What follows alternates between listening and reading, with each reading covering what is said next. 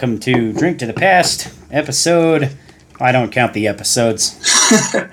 Episode Who Cares? Right? Yeah, I I put on the episode number like when I'm done, but I don't actually remember the episode number of the last one until I'm looking at the queue uh, on the Podbean setup so that I can name the episode, and then I'm like, okay, now the last one was 28 or whatever. So I think we're on episode 28 or 29 or something. Yeah, close enough. Yeah, good enough.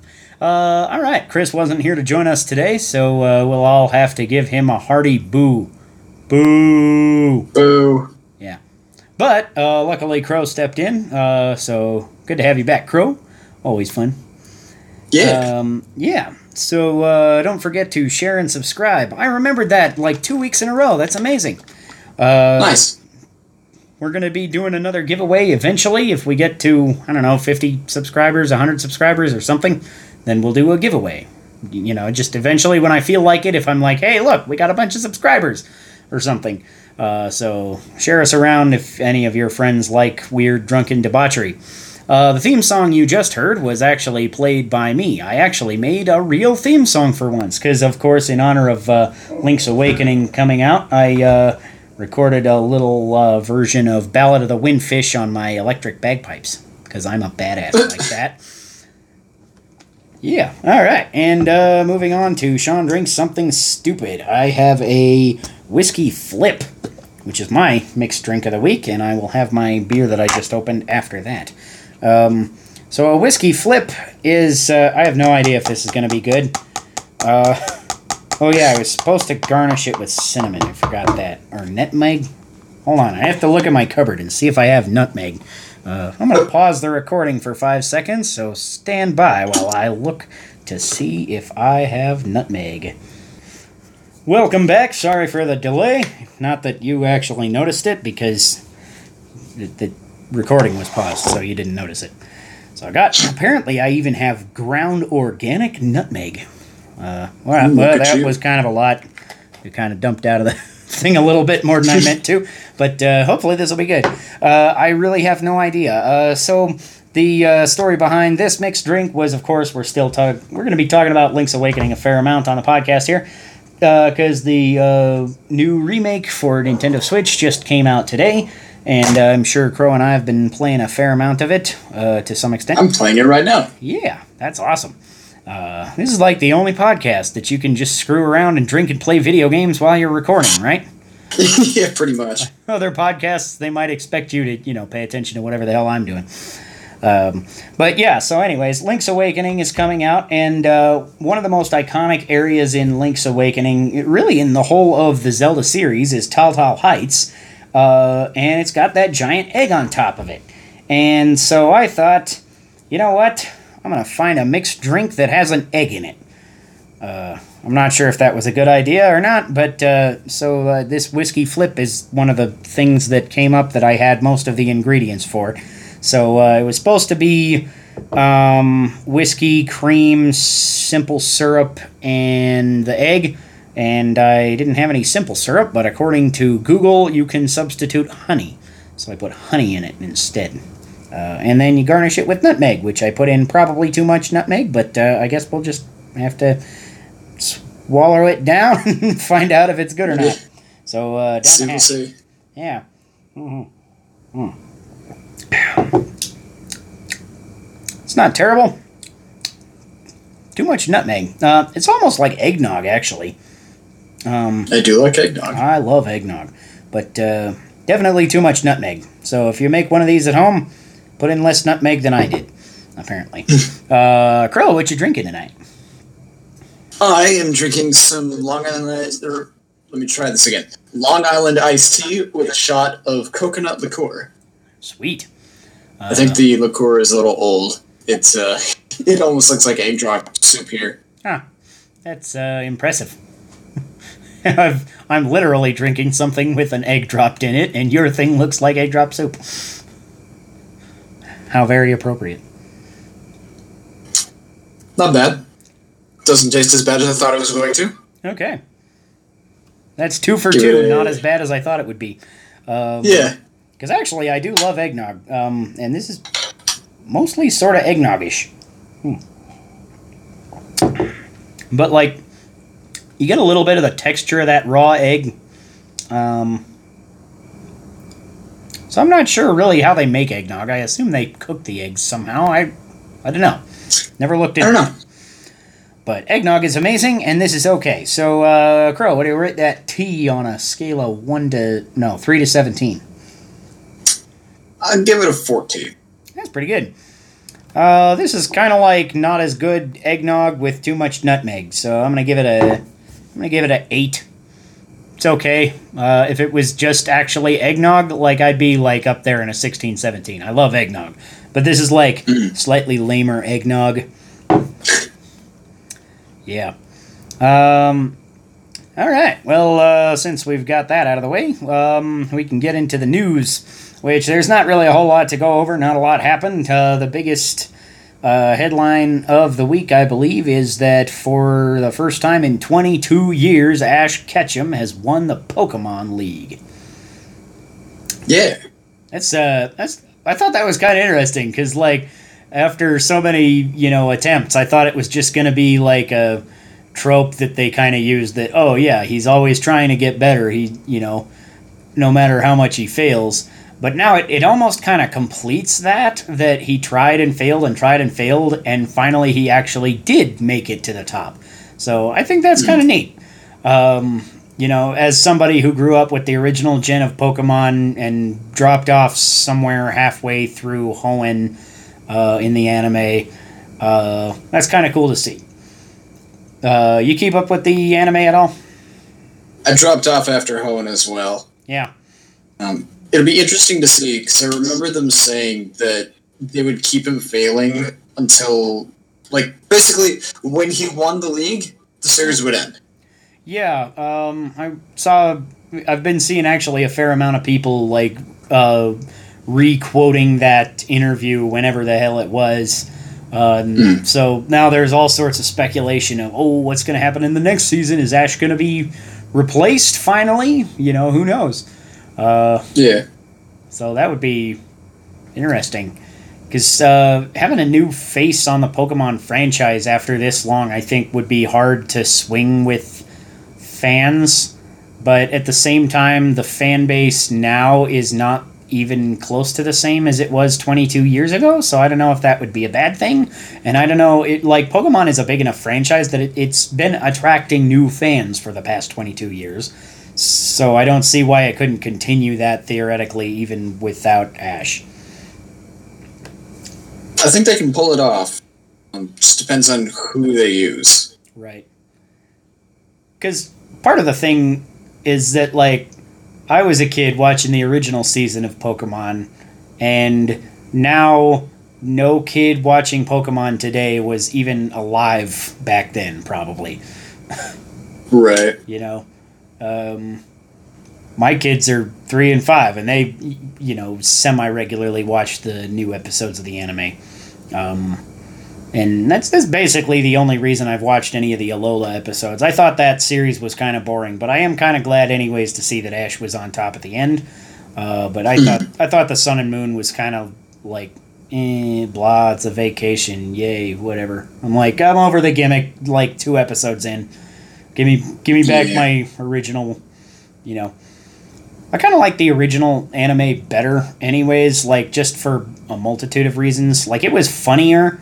Uh, Team Rocket wasn't just evil people for no reason. They like Team Rocket was one of the most hilarious uh, antagonists in anime history. I just love Well- them.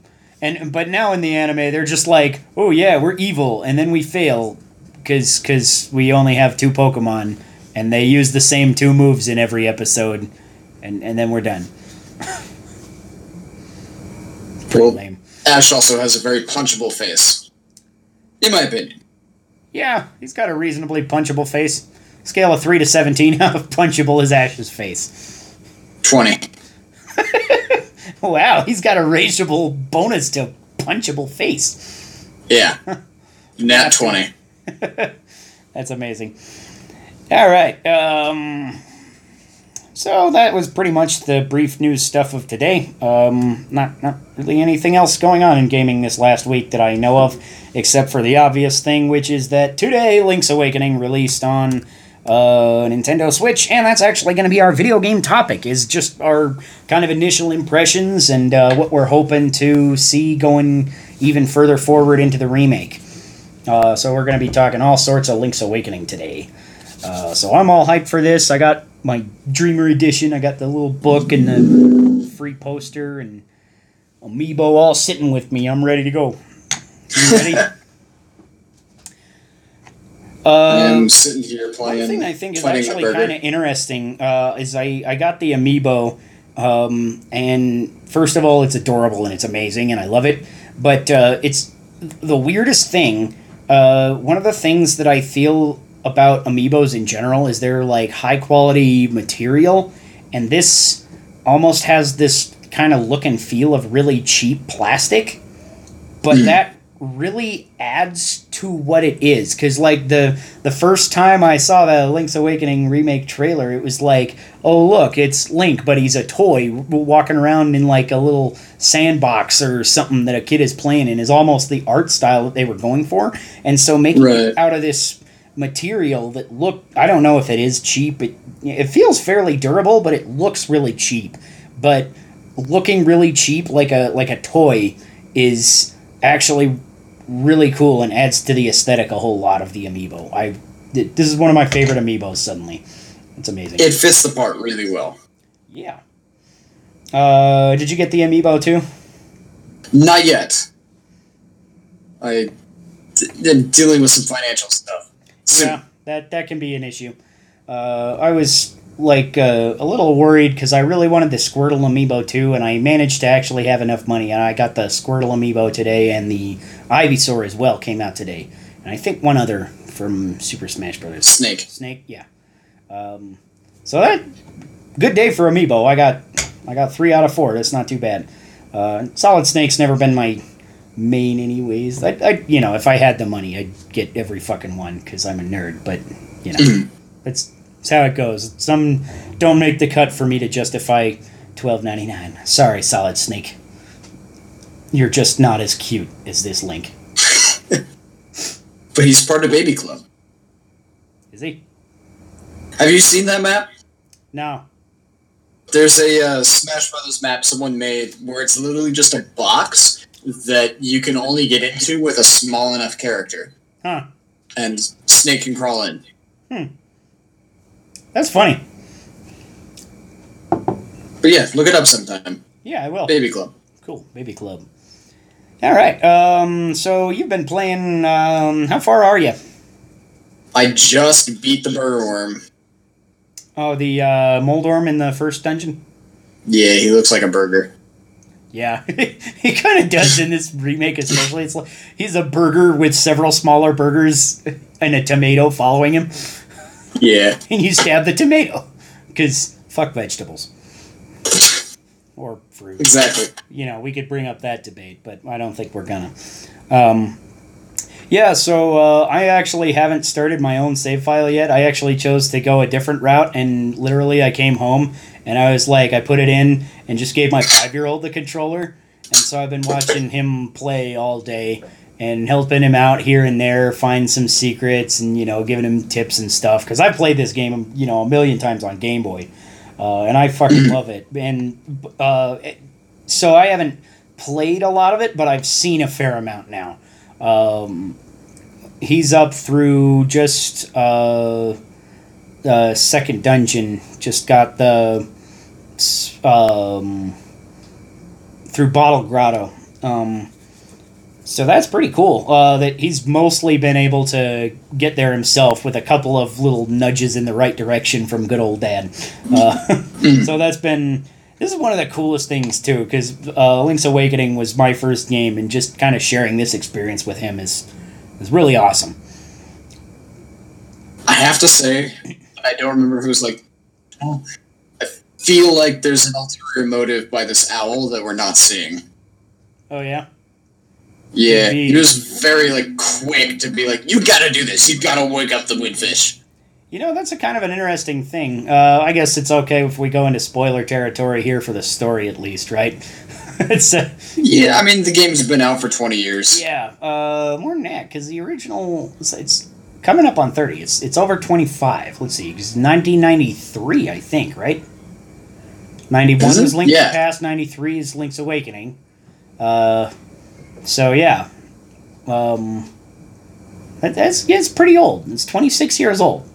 Uh, I think we can talk story spoilers a little bit. Uh, you know, Yeah, obviously not like talking end game bosses or oh Ganon's actually there. He's not. right? oh, Ganon's in the remake though. What? That'd be hilarious. Hey, I'd be down if he was. There's just suddenly like Ganondorf in the end. Where the hell did that come from? Um, It's not actually the windfish gig. right. Uh, but yeah, that's that's an interesting kind of point. Uh, the owl does kind of like I've always kind of felt of him as just the you know game developer's way of being like, uh, here's the next thing to do, so that you're not completely lost, just wandering around like you kind of were in um, the uh, original Legend of Zelda. Um, and you kind of had mm. more of a, a linear path, even if there was. Y- y- it's not necessarily a completely linear, but it, there's a there's a suggested linear path that you can go to. Right. Um, and I felt like he was always just a little bit of a railroading mechanic, and I never really thought much past that. But since you mention it, actually, that could be an interesting sort of thing because maybe he knows what happens when the windfish wakes up. Maybe he's working with the nightmares to, or, or something to wake up the windfish. Or well, no, that it, not not working with the nightmare. You know what I mean? Um, yeah. because the the the whole premise of the story is that the nightmares are there to keep the windfish asleep because if the windfish wakes up then the entire island disappears everything on it like it effectively dies because it's the end of the dream you know it doesn't exist anymore after the dream is over um, and maybe the owl knows that because who knows the owl could have come in from outside the island just like link in theory um, but I never really thought about that. I didn't realize you could hit the foxes. Oh yeah, I didn't realize they were foxes. I always thought there was a dog in the original, and now I'm walking. I'm like, that's totally like a fox. Was that supposed to be a Yeah. fox in the original, or did they just change it to be a fox and I don't know. because you're not supposed to stab dogs either? But because yeah, I did that in the original. If you stab it, it'll bite you. I wonder if Marin still like eggs you on about stabbing the chicken. I haven't tried. Did she do that? Yeah, in the original, uh, like if you are stabbing a chicken on the same screen as Marin, uh, then like first she's like, "Stop it! No, it's a poor little cuckoo," and and you keep stabbing it for a while. She's like, "Oh, please, you're a monster!" And then if you keep going and going and going, then eventually she's like, "Die, chicken, die!" You know, something like that. And you're just like, "Holy shit!" Marin took a that escalated quickly. so. Mm, I haven't tried that remake yet, good. so I'll have to, I'll have to get on that.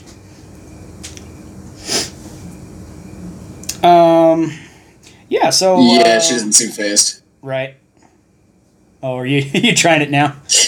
Yeah. We got Crow trying it live on the podcast, stabbing the chicken. Animal cruelty. No cuckoos were harmed in the production of this podcast. Just one egg was harmed, and there's And an entire in island. Yo, yeah, the entire island. They're they're, they're all fucked. that's that's another kind of a thing that I love about this game is that it's secretly the darkest Zelda game. Yeah, it's pretty up there. Yeah, because you, you look at it and you're like, oh, yeah, it's all cute, and you're just having an adventure, and there's a village full of animals, and, you know, everything's happy. You're killing nightmares. That's good, right?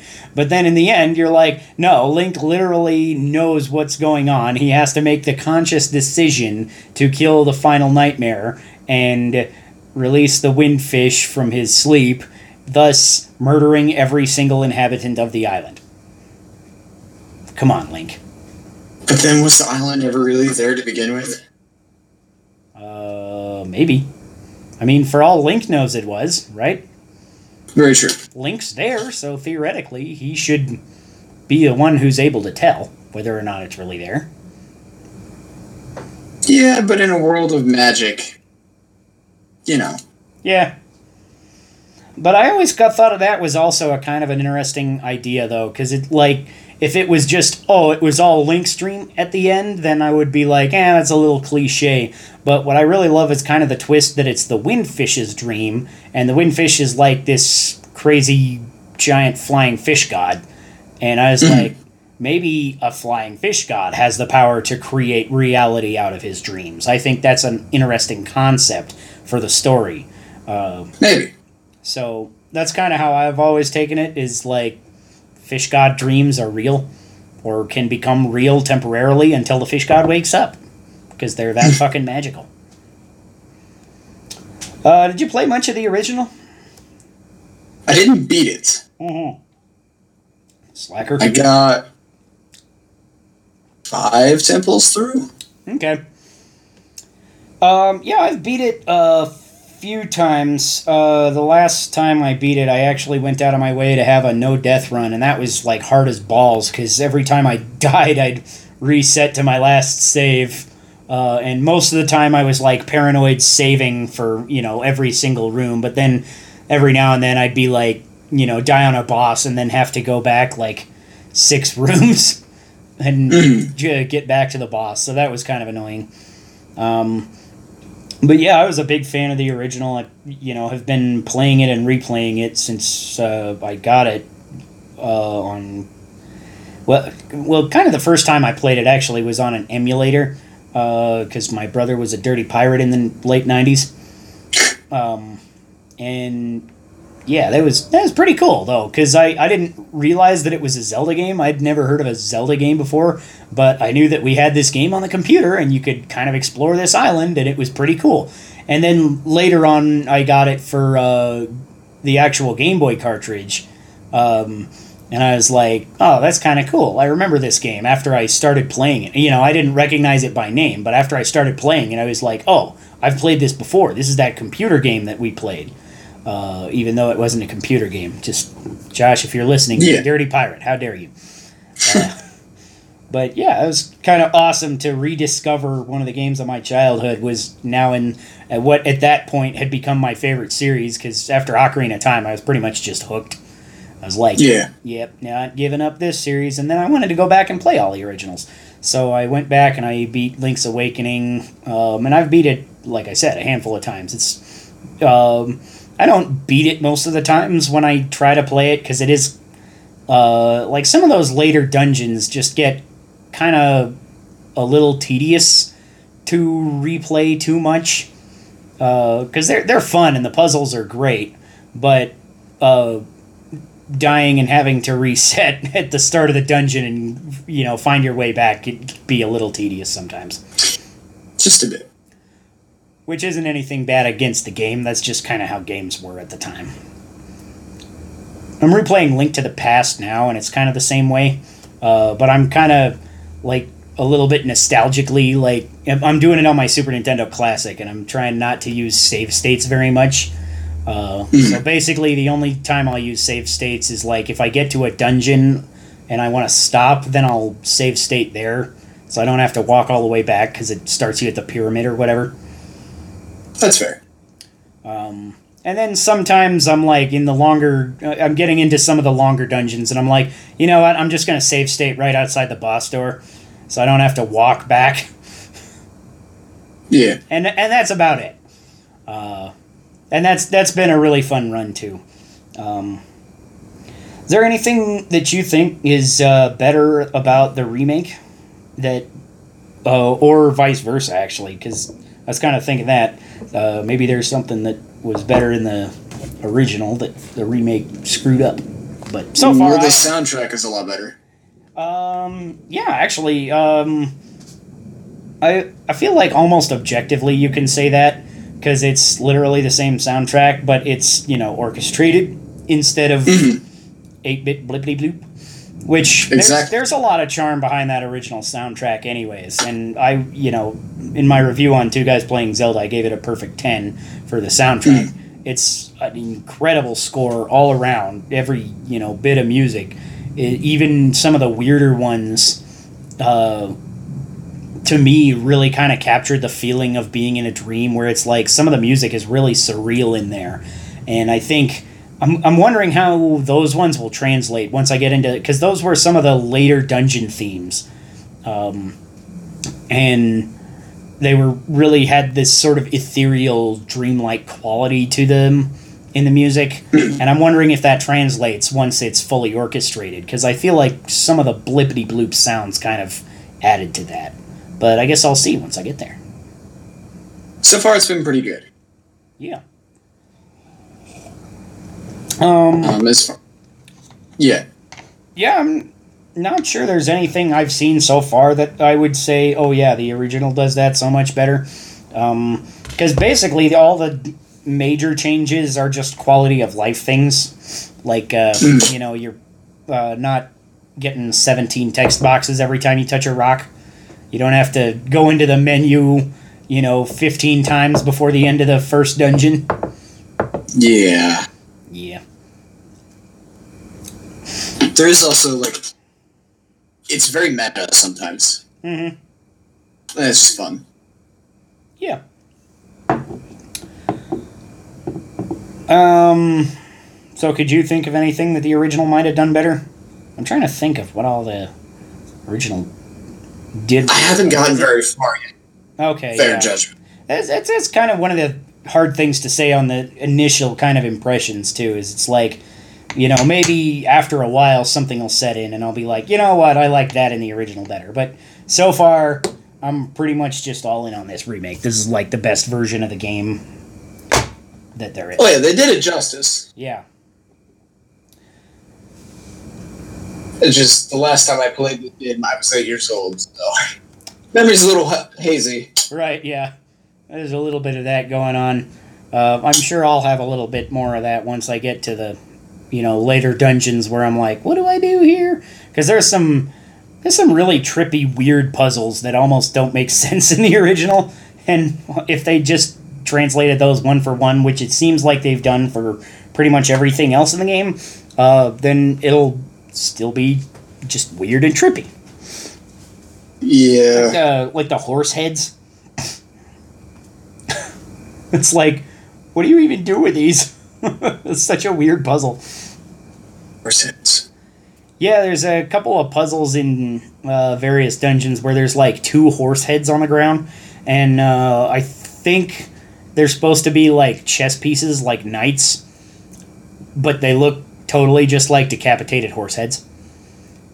Uh, and the the goal of the uh, puzzle is to somehow get both of them to flip right side up so they land on their base and they're standing up but like sometimes when you throw one it'll bump into the other and sometimes when you throw one if it lands not right side up then the other one will just fall down for no reason and it was like what am i even supposed to be doing here and so you're just randomly picking them up and throwing them and hoping they land right that's so weird. Yeah.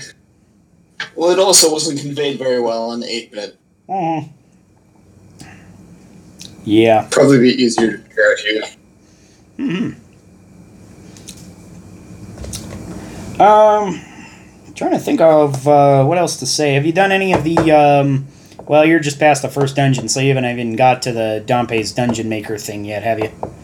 No, I just my Switch died. Oh man, lame. Uh, I did do fishing though. oh yeah, I, I I haven't done fishing. How's that? Uh, cause I The fish are assholes. are they? Because I noticed that there's been like a pretty significant change from the original.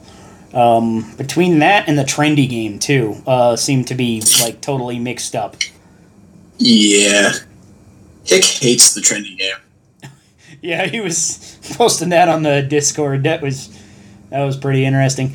Um, I had a couple of annoying uh, things where I was trying to get a figurine for my kid, because I guess there's like collectible figurines in it now.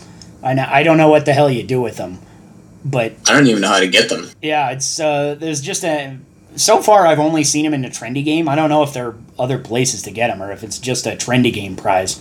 But uh, he's like, hey, there's a prize in here. And I'm like, oh, okay. And I, I got well, one of them. And then later there was a seashell, and the seashell popped out like four or five times of the claw. I'm like, come on, man. And he's, it was funny because he literally just spent like 30 minutes just cutting the grass and going back to the trendy game. And I was like, dude, I did that when I was a kid. That is amazing. yeah. Because that was one of the most, you know, fun parts as a kid for some reason was just to do that claw machine. Well, because it was always so close. Yeah. Now as an adult, I crushed it on the first try. Right. yeah. then again, maybe that's the graphics. the what? The the graphics might have made a difference. Yeah, maybe. Um, also, I feel like once you got the timing down, it's not too bad on the uh, original trendy game, and uh, Yeah. also, uh, you know, the the fact that none of the objects are moving in this one kind of helps, except for like the two rupees in the back that you're just like, why would I get those? There's a purple rupee that's not moving. Right. I'm like, why would they even put those in? Like, why isn't the purple rupee the hard one to get? Right. Or the piece of heart, or the Yoshi. Right? Yeah. The Yoshi. Literally anything but what is there. Right, yeah. The Yoshi was our, the original in the original game was the only one that didn't move. It was just sitting there in the center, which I think kind of made sense because then you didn't have to, you know, try five million times to figure out how the timing works to complete the, uh, you know, The start quest. the trading sequence. Because later Yeah. in the game, you actually can't get through if you aren't up to speed with the trading quest. Right. uh, which is actually kind of interesting because usually the trading sequence in whatever Zelda game is uh, like completely unimportant to the story. It's like just an extra thing that you can do, but here it's like there's some extra things that you can do in the trading sequence, and then later it's like, oh, you haven't done the trading sequence? Uh, sorry, you're just stuck, and you probably have no idea what the hell you're missing, too. Yeah. Cool. Um, Sorry, I'm obsessing Red about his cat. The what? Red, the the picture that he posted in the Discord. Oh, I haven't been looking at the Discord because I got my notes open here. So, um, yeah, check that up when we're done here, I suppose. Um, did you get the regular edition or the Dreamers edition? I was wondering. Dreamer. I told you guys about the Dreamer edition. Okay. Uh, yeah, I I thought you did, but I, w- I wasn't. I wanted to make sure because uh, I was wondering. Yeah, I broke uh, the news on that. It seems to have a cool, slightly different box art on the Dreamers edition. The actual It does. switch case, which I think is really cool, and I thought it would be an interesting thing to just kind of go over.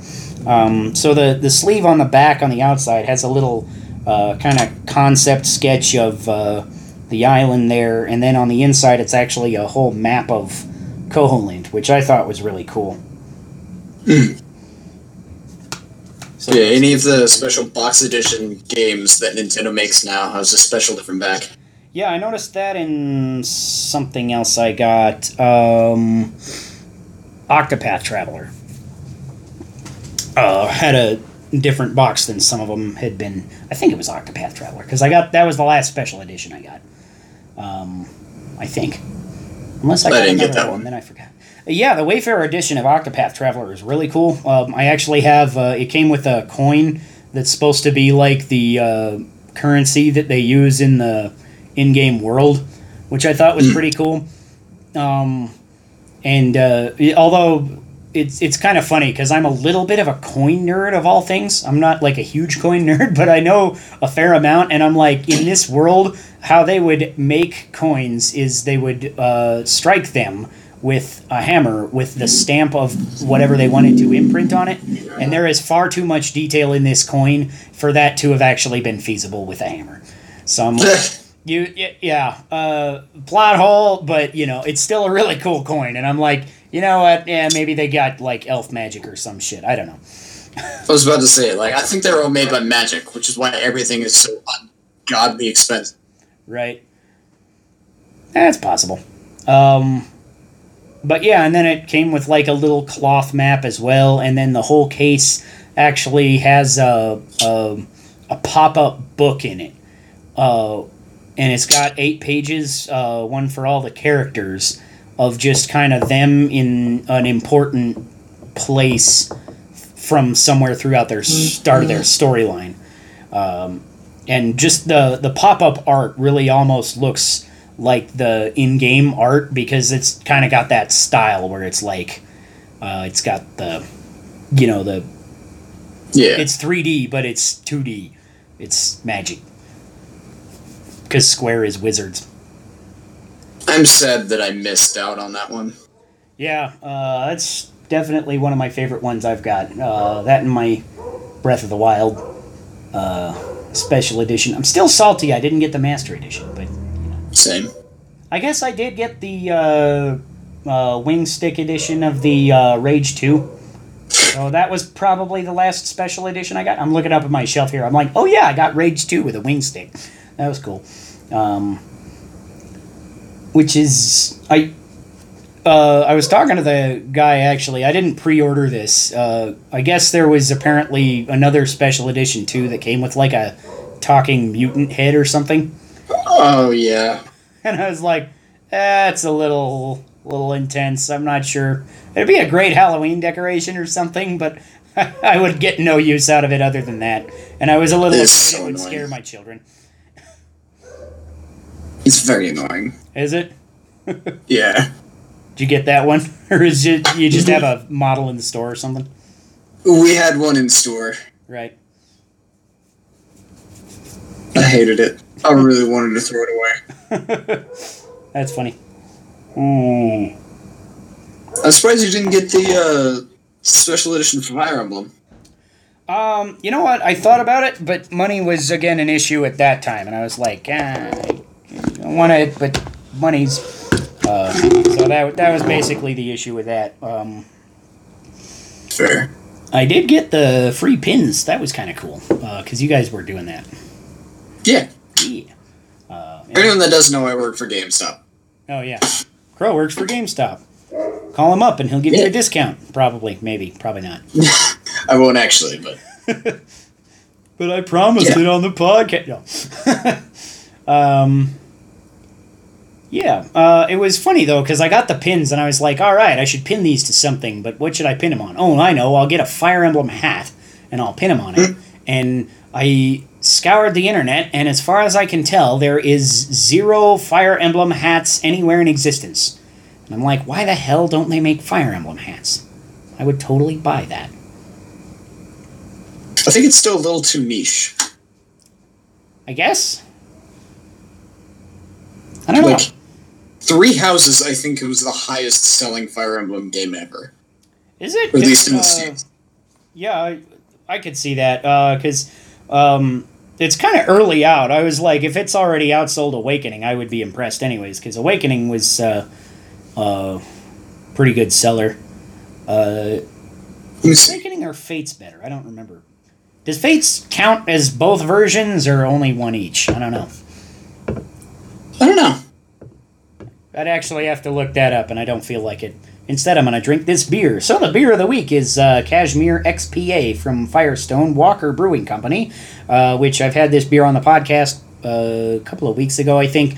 But uh, I didn't have enough money to buy beer today because I bought three amiibos and a video game. but it's still pretty good. I don't remember what I gave it, but um, let's see. Hmm, hold on. Hmm. Um, earlier today, I also had uh, one of the beers I had last week, which was a also a Firestone uh, Union Jack IPA, and that one is just like really really good, and I feel like it's better than uh, both of the other IPAs that came in this pack.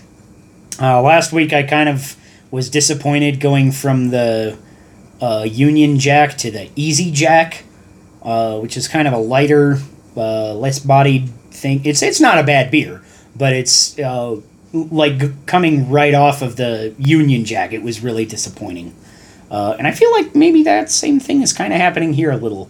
Um, I still don't know what the X stands for in XPA. still tastes mostly like some sort of IPA ish thing. No idea. No idea either, but uh, it's not bad. If that comes out near you, then drink it, I guess. Um, So, Fire Emblem Three Houses yeah. already has the most sales in the U.S. of any Fire Emblem game. Okay, that uh, that is impressive. It's number two overall. Number two overall after Awakening. Yeah. Okay. Uh, by how much? Uh, let me see if I can get exact numbers. It just said that it was close. Okay. So probably gonna pass it here in a little bit if it, because if it's It'll pass it before its end. yeah. Um, so about what numbers are those? Is that does it say specific numbers or just? Because I'm It curious. was just saying. Just that it second was highest number two. sale. Okay.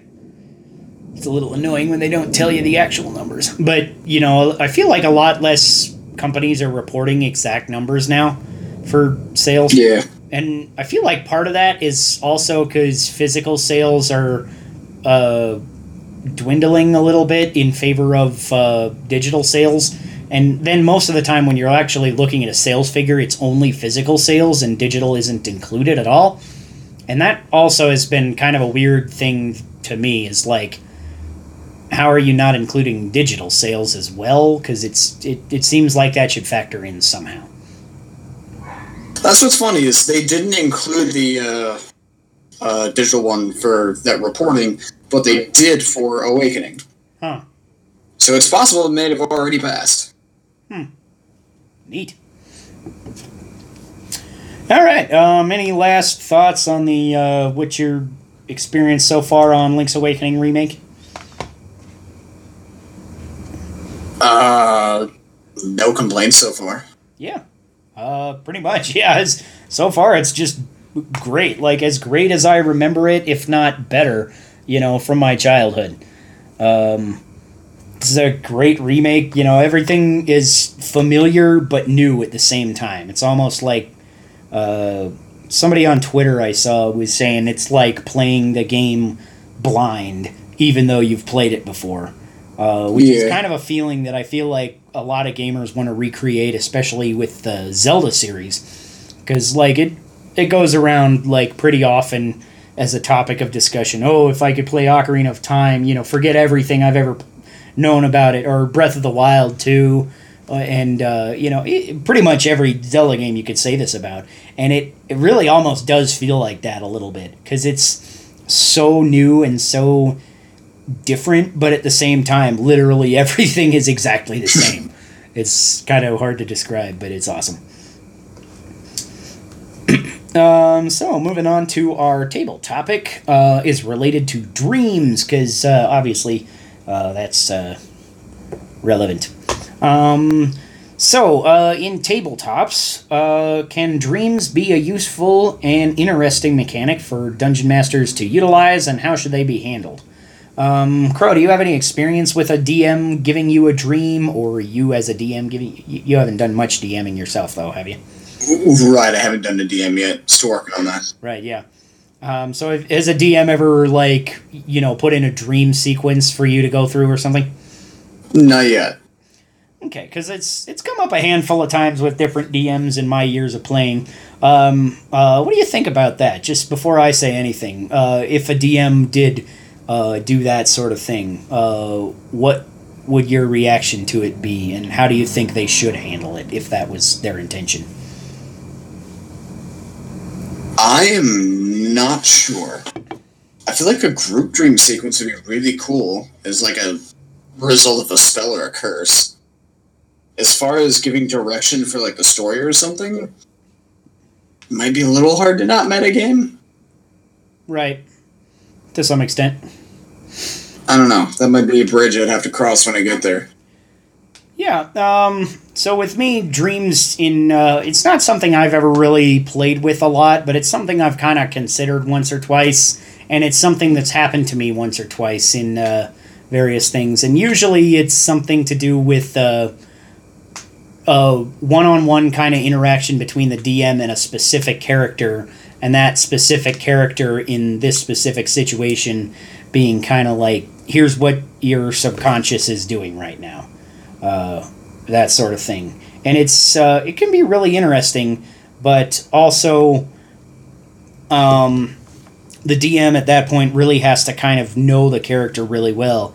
Um, and uh, I, I think that could be a tricky thing to, you know, it, it could be easy to take it too far and be like almost shoehorn in what you think the player's character is rather than what the player thinks their character is.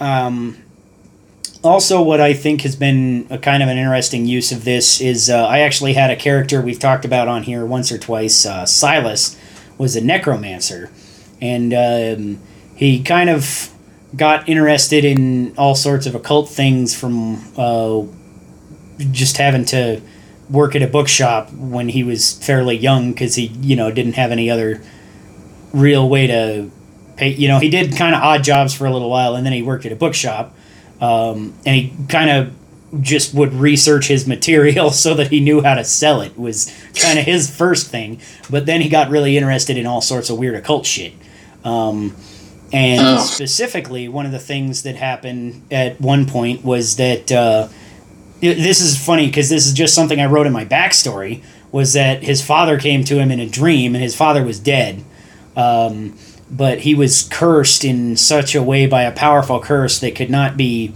undone even after he died. Um, oh. and he'd like he had been into some sort of occult stuff and was telling Silas about it to kind of be like, "Hey, go check this out, and if you uh, can break the curse on me, I can help you find some sort of immeasurable power." and it's like okay so that's that's just something that i wrote in. And then every now and then after that the dm uh, kind of would just uh, have a dream sequence and he'd have my father appear before me again. And he kind of like i didn't expect that to go anywhere when i wrote it uh, but then the dm kind of r- ran with it. And he's just made it this recurring thing that he's like oh you have a dream about your father again and, and you know we'd do a little role play back and forth because i'd be like myself, but in the dream, I'm still talking to my father. So he'd be my father in the, uh, you know, on the other side of the role play. So that that added into some interesting things, and I never did quite figure out what uh, what was going on there, but I thought it was a really cool just addition. Um, yeah. What do you think about a thing like that? Well, would that be uh, interesting to you if uh, you know you were getting some sort of uh, premonition or vision from uh, otherworldly creature? Hundred percent. I feel like it would be a good way to immerse the character into the world. Yeah, it really was because uh, then you know I'm always being like, oh, he's dropping a couple of names here and there, but uh, mm. not not being specific. Uh, so then I'd have to kind of piece together based on the politics of the world uh, which was kind of interesting because actually this was Owen who was on our podcast a few weeks ago, um, and he uh, really kind of goes super hardcore into world building, and um, with that he kind of th- there was a lot of politics to kind of pay attention to, and it was it was difficult. And in other characters, I feel like I wouldn't have paid attention to it, and I would have just gone where the adventure went and hit stuff with an axe. But in this case, I really kind of got into it and paid attention. Like, oh, here these guys trade with these guys, but they're not on good terms with the other guys, and uh, you know stuff like that. Um, yeah. And I thought that was kind of cool. By the way, I did find some numbers. Uh, to give you some perspective, Fire Emblem Awakening in two years did roughly two million uh, sales. Okay. Like units. Right. Fire Emblem Three Houses in a month and a half, digitally alone, did almost a million. All right. So it's gonna pass if it hasn't already. Yeah, sounds like it. Um, because there wasn't. Uh, I don't know if they had a digital. Ver- digital sales were not really as good on the 3DS, just in general. Uh, yeah.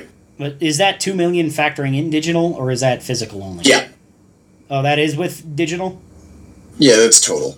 Okay, so that's kind of interesting because uh, a lot of reports don't factor in the digital. Um, so yeah, that's kind of interesting to see. Um, yeah. Uh, so if you haven't played Fire Emblem, go play Fire Emblem. Damn it. Uh, I haven't. It's sitting on my nightstand. Yeah. Um, but yeah, uh, I feel like these numbers should be bigger because Fire Emblem is like one of my favorite series ever. It's amazing. Part of it's because Nintendo keep fucking shorting us, so I don't have any to sell. Mm-hmm. Yep. But yeah. All right. Um. so, um, back to the kind of idea of dreams in a tabletop. Um, yeah. So, what do you think would be? Uh, I, I always kind of like to get the perspective of this too, because uh, uh, being a you know a kind of a veteran tabletop player, I like seeing what you know less experienced Newbies. people are. Yeah, a little bit. Uh, what their kind of take is on it. Um, so, what do you think would be like going too far? Uh, you know, with the the idea of a DM forcing a dream upon your character. Uh, do you think that that would be an easy thing to get out of hand, or that you know is or do you think it would be easy to handle? I think it depends on what the dream is. Mm-hmm. Like some might be a little easy to digest. Like okay, take some information and go about my day, or some events hap- about to happen or is happening. Mm-hmm. And then there could be dreams where it's like, what the fuck are you even doing? Yeah, that's uh, that's definitely an issue there. Because if they if they go a little too far surreal or something, then that that could definitely be just as much of an issue as like almost controlling your character and you know forcing their ideas for it onto what you're trying to roleplay. Yeah. Th- that's always an issue. Like that's the thing that I'm worried about with being a DM is mm-hmm. that I might accidentally like forcefully shape a player's character. Uh huh. Yeah, I don't know. We'll that, see. I feel like that's not something that I've had an issue with in most cases, uh, but you know, in in some cases, uh, when they're trying to do something, uh, I feel like they could. I guess I guess I did actually have something kind of like that one time, where um, actually it was the very first time I ever played a wizard. Mm-hmm. um, this was this was kind of funny. I uh, I rolled up my wizard and I'm a halfling wizard I'm just uh, you know there to help out the party or whatever. And the first session, the DM starts up, and we all start in a pub, and he's all describing the scene, and then some orcs bust down the door, and they're looking for something, and we're like, all right. And I'm like, all right, we're ready to f- defend the pub and fight the orcs. And I jump off on a table and I cast Melf's Acid Arrow, and I really hurt one of these orcs with my spell. And uh, he jumps up on the table with me and hits me with his double axe for critical damage, and I died. Not even a whole round through combat, and I'm dead. Second turn, I'm like, oh damn. Um, but uh, he, he, the DM kind of felt bad about it, and so he's like, oh yeah, there's a local priest is uh, in the tavern there. He's willing to give you a resurrect spell, and we're like, oh okay, sure, whatever. I don't have to write up a new character. Um, but then he uh, was like, "Oh, but the priest resurrects you, and uh, now you have to become a cleric of his church." Uh, and I was like, "It's kind of weird." And what he was trying to do was ma- force me to be a cleric so that our party would have a healer, which is kind of an okay idea. But like, like, admittedly, we should probably have had a healer. That's that's not an issue. Or, or, I mean that that was an issue that we had to face. But I feel like when you're making yeah. a party, that's an issue that you have to decide to face and then just kind of deal with it as it comes. And there's always something else you can do instead of have a healer, you know. Uh, most of the time, until you get to like really high level kind of encounters, then it's pretty much like you don't have a healer, you're totally fucked. But I thought it was really kind of annoying that he's just like, oh, I'm gonna shoehorn this in. No, you're a you're a cleric now. You're not a wizard anymore. I mean, I was still a wizard, but he's like, yeah, your next levels have to be taken in cleric for the next few levels. I'm like, well, that's annoying. I don't want to do that. I this guy is a wizard. I, I didn't make a cleric, you know. And I, I like playing clerics. It's a fun class, and maybe a wizard cleric hybrid would work. I have no idea. I've never done that particular crossover, but it just kind of felt really awkward that it was kind of shoehorned in. Shoehorn is a good word. Yeah, I think I'm like the only millennial that owns a shoehorn. I used to. Then it broke. Yeah, I've broken several. They are not durable. Um, and then I had a metal one for a while, and that was fine, and then I lost it. But you can't find a metal one most places. My lament for a good shoehorn will go unheard, except by the 25 subscribers we have. But if that number There's increased, always the we could have a giveaway of a shoehorn. That'd be a great giveaway. My next giveaway is going to be a shoehorn. I don't think anyone's gonna care. So get us to 50 subscribers and you might win a shoehorn. Woohoo! yeah. All right. Um, is there anything else you have to add about the idea of dreams in a tabletop? Nothing regarding dreams. Okay. Anything you have to add regarding tabletops or video games? I was gonna say Fire Emblem story did statistics. remind yeah, go uh, ahead.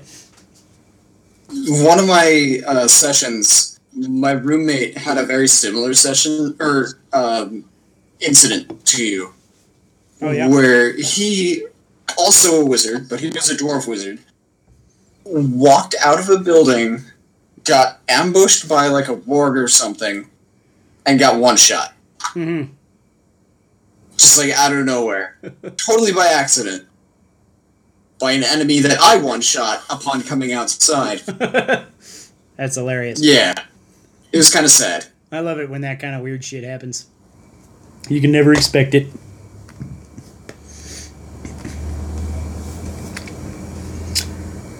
I think it's especially funny when like somebody one shots a boss and I was expecting like a hilarious like giant fight. I'm like spent, you know, two hours writing up the character sheet for this boss. Something. And then, oh yeah, I crit. Oh yeah, I double crit. Oh yeah, I have this ability that makes this do extra damage, so I get an extra attack. Oops, I killed it. Some weird shit like that. You can never predict what's going to happen in a D&D game. That's half the fun. Yeah. All right. Um, so now is the time for Chris brings a thing, but Chris isn't here to bring a thing, so I brought a thing, which is not really a thing. But uh, I thought I'd show it off to make Chris jealous because he's not here to see it. um, so it's extra hilarious because it's literally not even an RPG book. Um, the Link's Awakening Dreamer art book, which actually you've got as well. Have you Len, uh, looked through that at all? I flipped through a couple of the pages. Okay, yeah. Um, I noticed that there, like, it goes into detail on a lot of the kind of things, and I don't really want any spoilers of the, you know, redesigned versions of bosses and stuff. I want to really see those, you know, in game for the first time. And so, one uh, after I beat it, I'm gonna come back and like do a deep dive through this book. But it's uh, it's really awesome. Um, it's you know just a awesome hardcover with you know pages upon pages of really sweet artwork from the game, which has really sweet artwork. So, haha, Chris, you didn't get to see that. But, I mean, if he comes over to my house and asks to see it, I'll let him see it. So, I mean, it's, it's not like he's missing that much. uh, so, then I think that's all uh, from the podcast. So, unless you have any other topics we'd like to. I feel like that was kind of short, wasn't it? I think it that was the last time you and me. Yeah, somehow. Maybe just having like three people kind of makes it a little longer discussion, I guess, is part of it. And then partially, Chris brings a thing usually takes up a reasonable chunk So maybe I'm gonna have to just get him to leave a stack of books here that I can use as Chris brings a thing for when he's not here. Uh, I could go over and get any number of my Zelda strategy guidebooks for Sean brings a thing, but that wouldn't be as interesting because they're. Uh, It's possible. Like when I move to Colorado, we should just have a, a book day. that would be Like, cool. Just bring our guidebooks and our books, specifically Zelda. Right, yeah. Because I have a fair number of guidebooks. I, I started collecting them uh, a couple of years ago because I never had any interest before that because I always kind of thought, oh, guidebooks are just for cheaters or people that don't really want to play the game. But uh, actually, I found that it's a really cool thing to collect because there's actually artwork in these guidebooks that is not published anywhere else which is just kind of cool. And then there's, you know, the, the whole setup of them is actually really clever because, uh, you know, to fit all the information that they have to into a book of, you know, however much size they have and then format it all so that it's easy to use and stuff. I, I think is actually, there's probably a lot more work that goes into this book than I ever kind of really thought before I kind of you know, I had like a couple here and there that I had got. I got one for free for uh, Nintendo's Power subscription a long time ago. I got a free Twilight Princess guide uh, back when Twilight Princess was new. Back in the days, I'm an old fogey.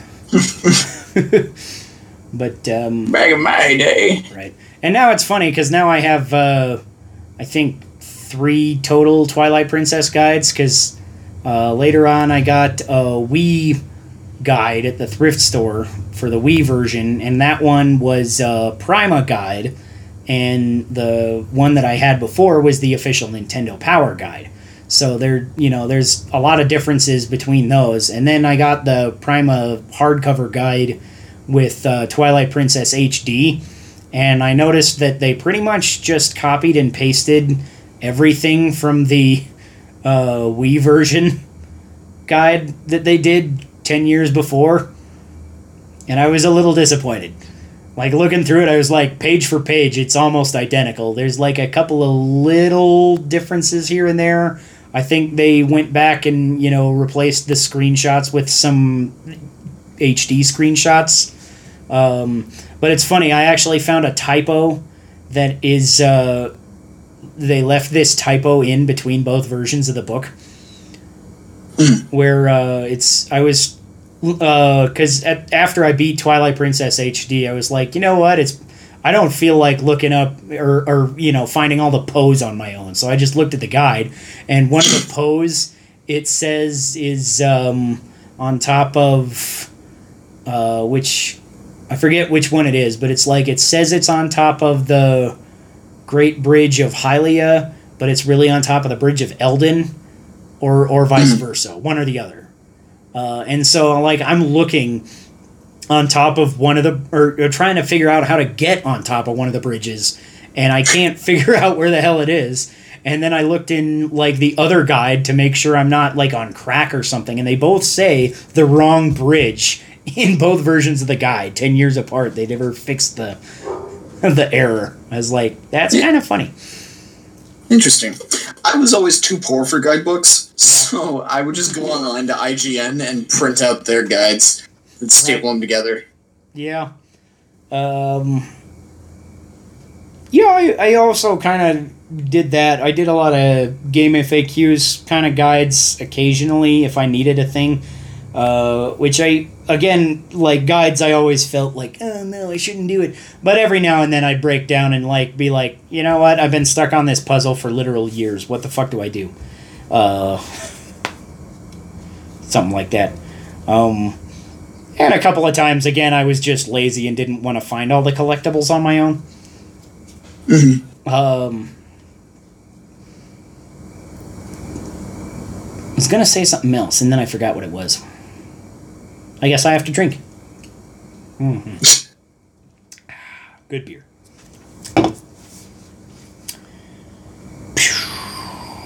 Kind of interesting. Um, speaking of collectibles, uh, in the new Link's Awakening, there's more collectibles because, uh, like I said, there's those figurine things. Uh, I don't know how many of those there are, but also there's apparently more seashells and heart pieces, which is kind of cool. Uh, so you can actually get a greater heart total than the original. I don't know how many it is, but I thought that was kind of a neat little random thing to add.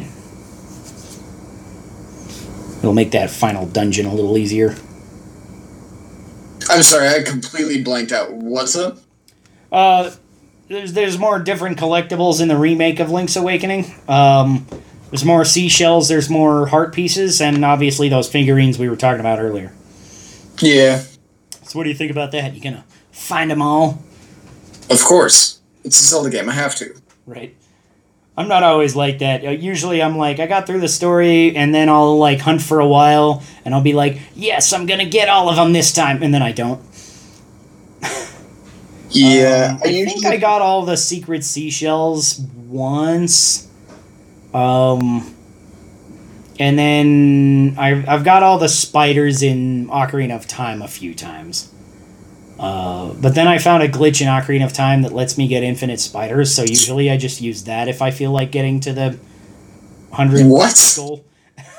There's a in Ocarina. So there's actually a few different places you can do this, but basically there has to be a warp portal uh, within sight of uh, a spider location. And Mhm. so one of them that I found was uh, in Hyrule Castle, which is a pretty easy one to find. Um, Yeah. Where basically uh, you uh, open up one of these secret grottos, and there's a gold skulltula in it. And if you kill the gold skulltula, then the token appears. Then you throw your boomerang at the token and step into the warp portal. The boomerang will come back to you, and you'll get the spider token. But then you'll be warped out, and then it'll give you an extra token in your count. But the spider won't be dead, so you can go back in and kill it again and do the same thing. Ah, interesting. So I, I've used that. that. glitch a handful of times when I'm like, I don't want to grind 'em. I don't want to look. I'm lazy. It's also been kind of a long time since I cared much about spider. Like I usually just get the ones I see on my way, and that's that's usually enough to, you know, get like the big wallet, and that's all you really need. And like the Yeah. Agony is like helpful, but not that helpful once you've played the game 500 times. I got them all once. Once is mm-hmm. enough. Yep, that's fair. It's more than a lot of people, I think. But with most Zelda games, usually I'll play it once through casually to beat it, and then again to get everything. Right. Did you get all 900 Korok seeds? Not yet. Working on it? I'm putting that off. Yeah, that was another one where it's like, yes, 900, that sounds awesome. I'm just going to wander this world forever and ever and ever. And then, like, Xenoblade Chronicles came out or something, and it's like, damn it, Yeah. not enough time. And if it, it, like, at this point, like, I'm like, oh, yeah, I could go back to it now and look for Korok seeds, but I'd rather just do another playthrough and do all the dungeons again and all the shrines and stuff. Because that, I feel like, is more fun than just wandering randomly for Korok seeds. Because I like the random wandering, and I like finding the Korok seeds, but they're not my main goal, you know? It's like when I wander across one or something I think might be one, then I'll go check it out all the time, every time. But if I was just wandering for Korok seeds and not doing shrines and stuff too, then I feel like it would be less interesting. Yeah. Yeah. I just need a map. Yeah. I, I have the giant map that came with the. Uh, uh, I got the hardcover guide for that too, uh, which was a kind of a funny one because I wasn't thinking of getting it, but then um, the guy at GameStop totally upsold me that day. Like I came in and he's like, "You want this giant badass strategy guide, don't you?" And I was like, "Yeah, I do. Take my money." Um, And Yeah. that, that actually came out with like this big ass folding map. It's like huge uh, map of Hyrule, and it, it does have all 900 Korok locations on it. Yeah, I have that. I just haven't put it to use. Right. I think I might hang mine up on above my couch. That would that would be great. My wife's been complaining about the wall being like bare because it's mostly just a concrete wall. And so now we're like, what if I do that? That'd be cool. I don't think she'd think the same. Maybe I'm just It'd gonna get useful. a frame and put it up there, and just like not tell her, and then like see her how Just long. pretend like it's Right? Yeah, just not like- there. Yeah. It's She'll always like, there. "What's that? The wall? I don't know. What are you pointing at? No, what's that? The couch. I don't know. What are you pointing at? what's the thing on the wall? Why did you frame a map? What are you talking about? That'd be awesome. Uh, Tell me how it goes. Yeah, I'll, I'll, I'll see. That's kind of a big map. I, I wonder if you, I wonder how big of a frame that is. I wonder if they make frames like that that are just available randomly. Probably, but I might have to like order it or something. Because I feel like it's a Probably. dimension. Because it's Maybe most- Hobby Lobby? Maybe. They have a new giant one of those down the road from my house where the Walmart closed. Because that's apparently what happens is Walmart's close and like four businesses go in there, which is kind of weird. Because I didn't realize Walmart was that big, but now there's four different businesses in the building that used to be Walmart.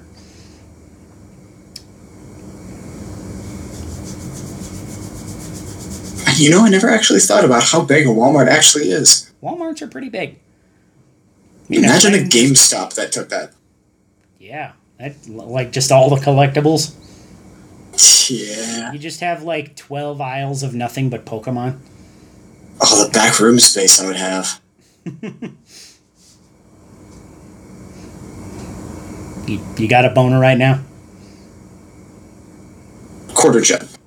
Okay.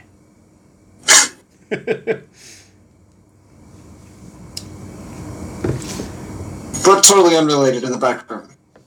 The what? I swear.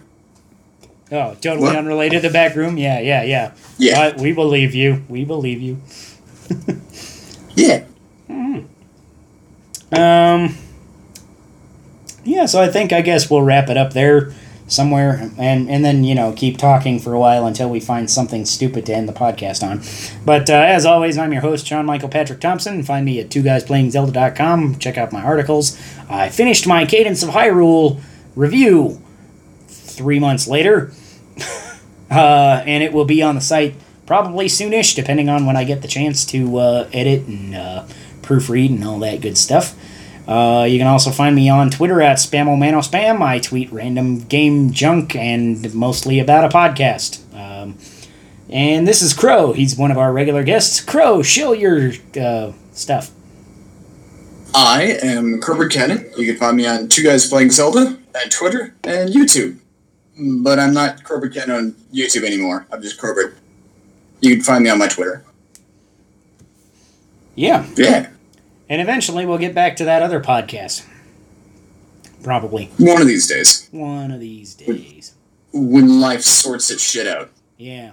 You and your life. How dare you?